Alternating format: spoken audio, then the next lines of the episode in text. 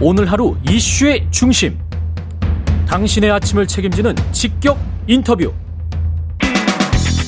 여러분은 지금 KBS 일라디오 최경영의 최강 시사와 함께하고 계십니다.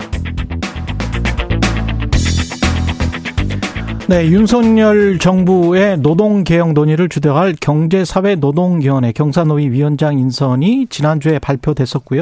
장관급입니다. 경사노위 위원장 대통령 직속이고요. 노사정 사회적 타협을 주도하는 자리입니다.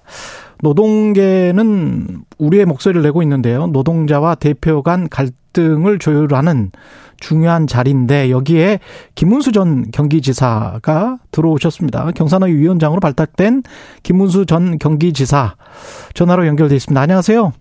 네, 안녕하십니까. 예, 지사님이라는 말이 좀 입에 배어서 위원장님. 아, 예. 예, 예. 축하드립니다. 예, 감사합니다. 예, 취임식은 하셨어요? 취임식은 내일 10시에 합니다. 아, 그러시군요. 그 업무는 이제 파악을 아무래도 해 나가시게 되겠죠. 이제 차츰차츰 배우면서 해야 돼요. 예. 노동 개혁 윤석열 대통령이 직접 제안을 주신 건가요? 경선의 위원장 좀 맡아 달라고? 예, 뭐, 윤석열 대통령이 아마, 아, 국민의힘 출신 국회의원들이나. 예. 또 여러분들 이야기를 좀 듣고, 음. 어, 저에게 제안을 하셔서 제가 대통령 만나 뵙고 말씀을 드린 후에 아. 인사 검증을 마치고 예. 내일 임명장을 받게 돼 있습니다. 아, 다, 임명장을 받고 내일 취임식을 하게 돼 있습니다. 그러면 어떤 이야기를 주로 하셨어요? 그 어, 노사 관계에 관해서? 네, 노사 관계에 대해서는 이제 우리나라 노사 관계의 여러 가지 어려운 점, 특히 어, 이제 너무 강성으로 음. 많은 그 파업이라든지 또 특히 대우조선 해양 같은 경우도 대표적이지 않겠습니까? 회사가 아주 어려워져서 어 사실 산업은행 관리로 돼 있는데 이 산업은행이라는 게 전부 국민의 돈으로 지금까지 7조 이상 들어갔는데 이런 데서 계속 파업을 하고 이렇게 되면은 사실 이거는 국익 어, 국민 전체에 손해를 끼친다 이런 부분들을 어떻게 할 것이냐 그래서 음. 합리적인 노사 관계와 또 공, 어, 상식적이고 합리적인 음. 어, 그런 노사 관계로 좀 발전이 돼야 되는데 이런 우려를 많이 대통령께서 하셨습니다. 아, 대통령께서 그런 말씀을 하시고 그 경산호 위원장께서는 어떻게 답변을 하셨어요? 뭐 저는 기본적으로 우리나라 노사 관계가 어려운 점이 많이 있지만 예. 어, 제대로 알고 현장에서 대화를 하고 음. 어, 허심탄회하게 가슴을 열어놓고 귀를 기울여 듣고 어, 풀어 나간다면 뭐 못 풀 게 뭐 있겠느냐. 예. 모든 어려운 점도 다 사람이 만든 문제이기 때문에 사람이 서로 가슴을 열고 말씀을 듣고 우리 겸허하게 노력하면 풀 수 있다. 제 특히 제가 경기도지사 할때 예. 굉장히 어려웠던 우리 경기도의 도립 병원이 여섯 개 있습니다. 민주노총 중에 굉장히 강성 노조였는데 예. 제가 8년 동안 도지사 하면서 어, 대화를 통해서 계속 제가 찾아가서 어, 도립병원 여섯 개를 다 찾아다니면서 도사 간에 대화를 해서 원만하게 다 어, 풀었습니다. 음. 뭐 우리는 빈주의원처럼 뭐 폐쇄하고 이렇지 하지 않고요. 다 원만하게 예. 다잘 풀었습니다. 이 결국은 대화로 잘 푸는 게 노사정의 원칙 대 원칙이겠죠. 사회적 타협을 주도를 해야 되니까. 근데 이제 맞습니다. 예. 이 노사라는 건 아시다시피 한 회사에서 같이 밥을 먹고 있는 소위 음. 말하면 한 가족 아니겠습니까? 예. 그렇기 때문에 원만하게 잘 하면 되고 또 우리 대한민국 전체에 다 우리가 아, 국민들이 모두 다 노사를 떠나서 정부나 다 한 가족인데 음. 그 대한민국 발전을 위해서 또 그 기업의 발전을 위해서 노동자들의 행복을 위해서 우리가 함께 노력하는 그거는 다 아, 같은 공동의 어, 이익이고 공동의 목표 아니겠습니까? 예. 위원장님이 또 노동 운동도 하셨기 때문에 너무나 잘 알고 계시겠지만 노동 개혁이라는 말이 이제 이른바 보수 정부에서 들어왔을 때는 노동자들 입장에서는 이게 노동의 유연성 강화가 아닌가 노동 개혁이라는 말이. 그래서 좀 사람을 쉽게 해고할 수 있고 기업에는 조금 좀 어, 좋은 쪽으로 흘러가는 유리한 쪽으로 흘러가는 그런 어떤 노동 계획을 의미하는 게 아닌가 이렇게 이제 의심하는 사람들이 많거든요. 노동계에서는 어떻게 보세요? 예, 그런 점도 있습니다. 그런데 음. 지금 이제 우리나라 노동계 제일 문제가 예. 아, 예를 들면 민노총도 전체 노동자의 5%만 조합원이고 100만이죠. 예. 또 한국노총도 마찬가지 5% 아닙니까? 아. 그럼 나머지 90%도 노동자 아닙니까? 아, 조직되지 않은 예. 어, 민노총 5%, 한국노총 5%, 이 10%일 때는 90%의 노동자들은 굉장히 어렵게 지내지 않습니까? 음. 그래서 뭐 예를 들면 비정규직이라고 표현하지만은 예. 아, 이런 어려운 분들도 노동자다. 그럼요. 뭐 조직된 아, 민노총만 노동자도 아니고 한국노총만 노동자도 아니고 그렇죠. 비조직된 정말 어려운 비정규직이나 이런 분들의 이익도 같이 발전시켜 나가야지 조직된 음. 노동자들의 강성 목소리만 반영돼서는 안 된다고 저는 봅니다. 그렇죠. 같이 발전시켜 나간다는 게 그러면 어떻게 발전시킬 수 있을까요? 그 사람들의 어떤 지위나 고용이나 이런 것들을 함양시키는 쪽입니까? 아니면은 뭐 민노총이나 한국노총의 정규직의 지위를 끌어내리는 쪽입니까?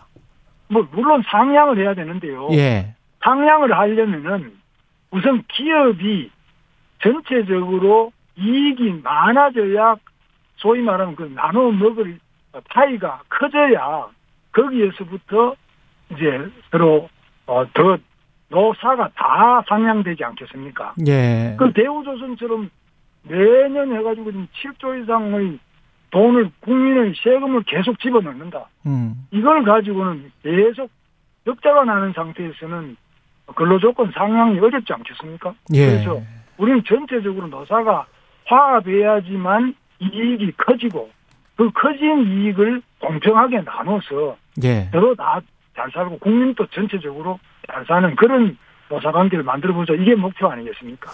그 경산의 위원장이 취임하셨지만 그 취임 이전에 유튜브에서 하신 발언이랄지 태극기 이른바 태극기 집회 적극 참여하시면서 어 세월호 추모를 두고 죽음의 구판이다 뭐 이런 말씀도 하셨고 그래서 이게 약간 좀 성향이 너무 극우적으로 너무 친기업적으로 가는 게 아닌가 그런 또 우려를 하시는 분들도 있네요.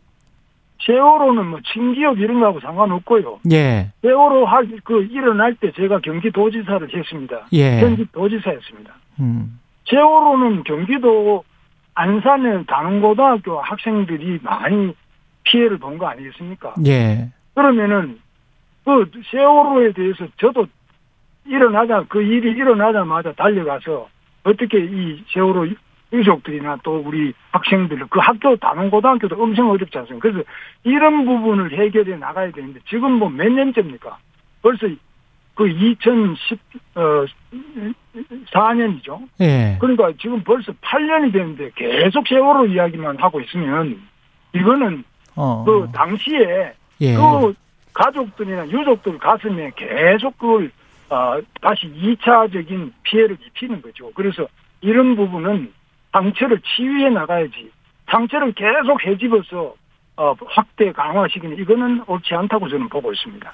그 개인 유튜브 채널에 최근에 그 아까 말씀하셨던 그런 맥락인 것 같은데 불법 파업에 손배 폭탄이 특효약이다. 이거는 지금 국회에서 논의되고 있는 노란봉투법과는 상당히 배치되고 있는 그런 발언인 것 같으세요? 노란봉투법은 그거는 상당히 어, 문제가 많은 법이라고 저는 보고 있습니다. 아, 문제가 많습니까? 예. 손배소 자체를 현재도 손배소를 해서 피해보는 이런 부분은 찾아가지고 예. 지나친 피해가 없도록 해야 되겠습니다만은 무조건적으로 손배소 자체를 제한한다. 이런 것은 그럼 손배소를 내는 그 피해를 입은 기업도 우리 국민이고 또 기업도 예를 들면 자영업자도 있고 기업도 많지 않습니까? 예. 그래서 일방적으로 어 이 노동조합 측만 그것도 강성 노조만 유리한 법 개정은 그거는 어, 우리 국민적인 합의를 못 받을 것으로 보고 있습니다. 그래서 노와 사와 예. 또 어, 우리 국민 공익이 함께 어, 상생해야지 강성 노조 5%만 어, 보고 95% 노동자는 피해를 봐도 괜찮다. 이런 것은 없지 않은 해법이라고 생각합니다. 근데 손배소를 해서 실질적으로 그만큼 뭐 수백억이든 수천억이든 뭐 노동자들로부터 소송을 해서 이겨서 뭐 그만큼 회수를 했다. 그런 사례는 판례는 없었던 것 같거든요. 효과 네. 면에서도. 아, 저도 그런 사례는 우리나라가 예. 세계 지금 최강성 노조 아닙니까? 그거는 다 인정하시죠. 아니, 그래서 예. 지나치게 최강성 노조가 돼가지고 음. 뭐 세계에서 전부 이건 강성 노조 공부하러 오긴 옵니다만 법 자체 실효성에 관해서 말씀을 드리는 거였어요. 제가 여쭤본 거는 손배소요? 예 예.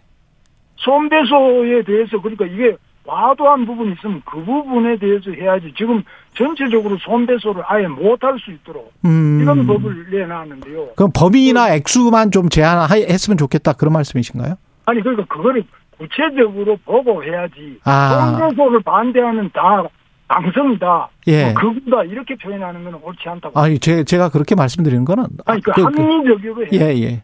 그러면 합리적으로. 지금 말씀하시는 거 들어보면 손배소가 너무 지나친 경우에는 범위나 액수는 좀 제한할 수 있는 법은 할 수 있겠다. 뭐 이 정도로 들어도 되겠습니까?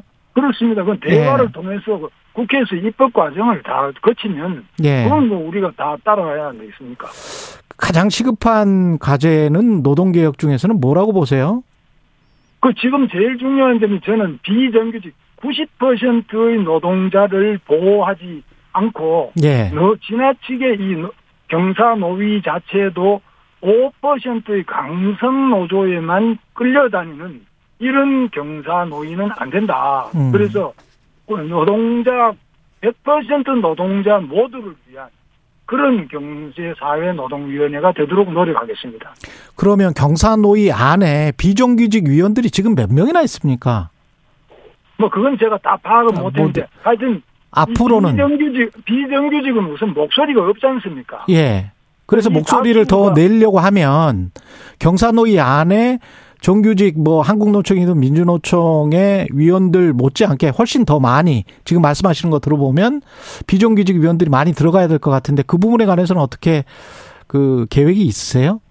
예, 그 부분은 이제 비정규직이라는 분들이 예. 우선에 이 경제사회노동위원회가 있는지도 모르고 음. 이게 뭐 하는지도 모르는 이런 상태이기 때문에 그분들을 대표성도 어, 찾기가 어렵고요. 그분들을 예. 조직화가 안 돼 있기 때문에 예. 그래서 저희들이 직접 그 어려운 곳을 찾아가서 그걸 막 조사는 많이 돼 있습니다. 안된 음. 것도 있지만 예. 그래서 저희들이 제가 직접 찾아가서 듣고 그런 부분들을 많이 발굴해서 정말 어려운 원래 음. 노동운동의 어, 가장 중요한 때문에. 정신이 예. 어려운 사람을 도와주는데 그걸 어, 저희 찾아가서 듣고 도와드리도록 하겠습니다. 여기까지 듣겠습니다. 경산노위의 김문수 위원장이었습니다. 고맙습니다, 위원장님. 네, 감사합니다.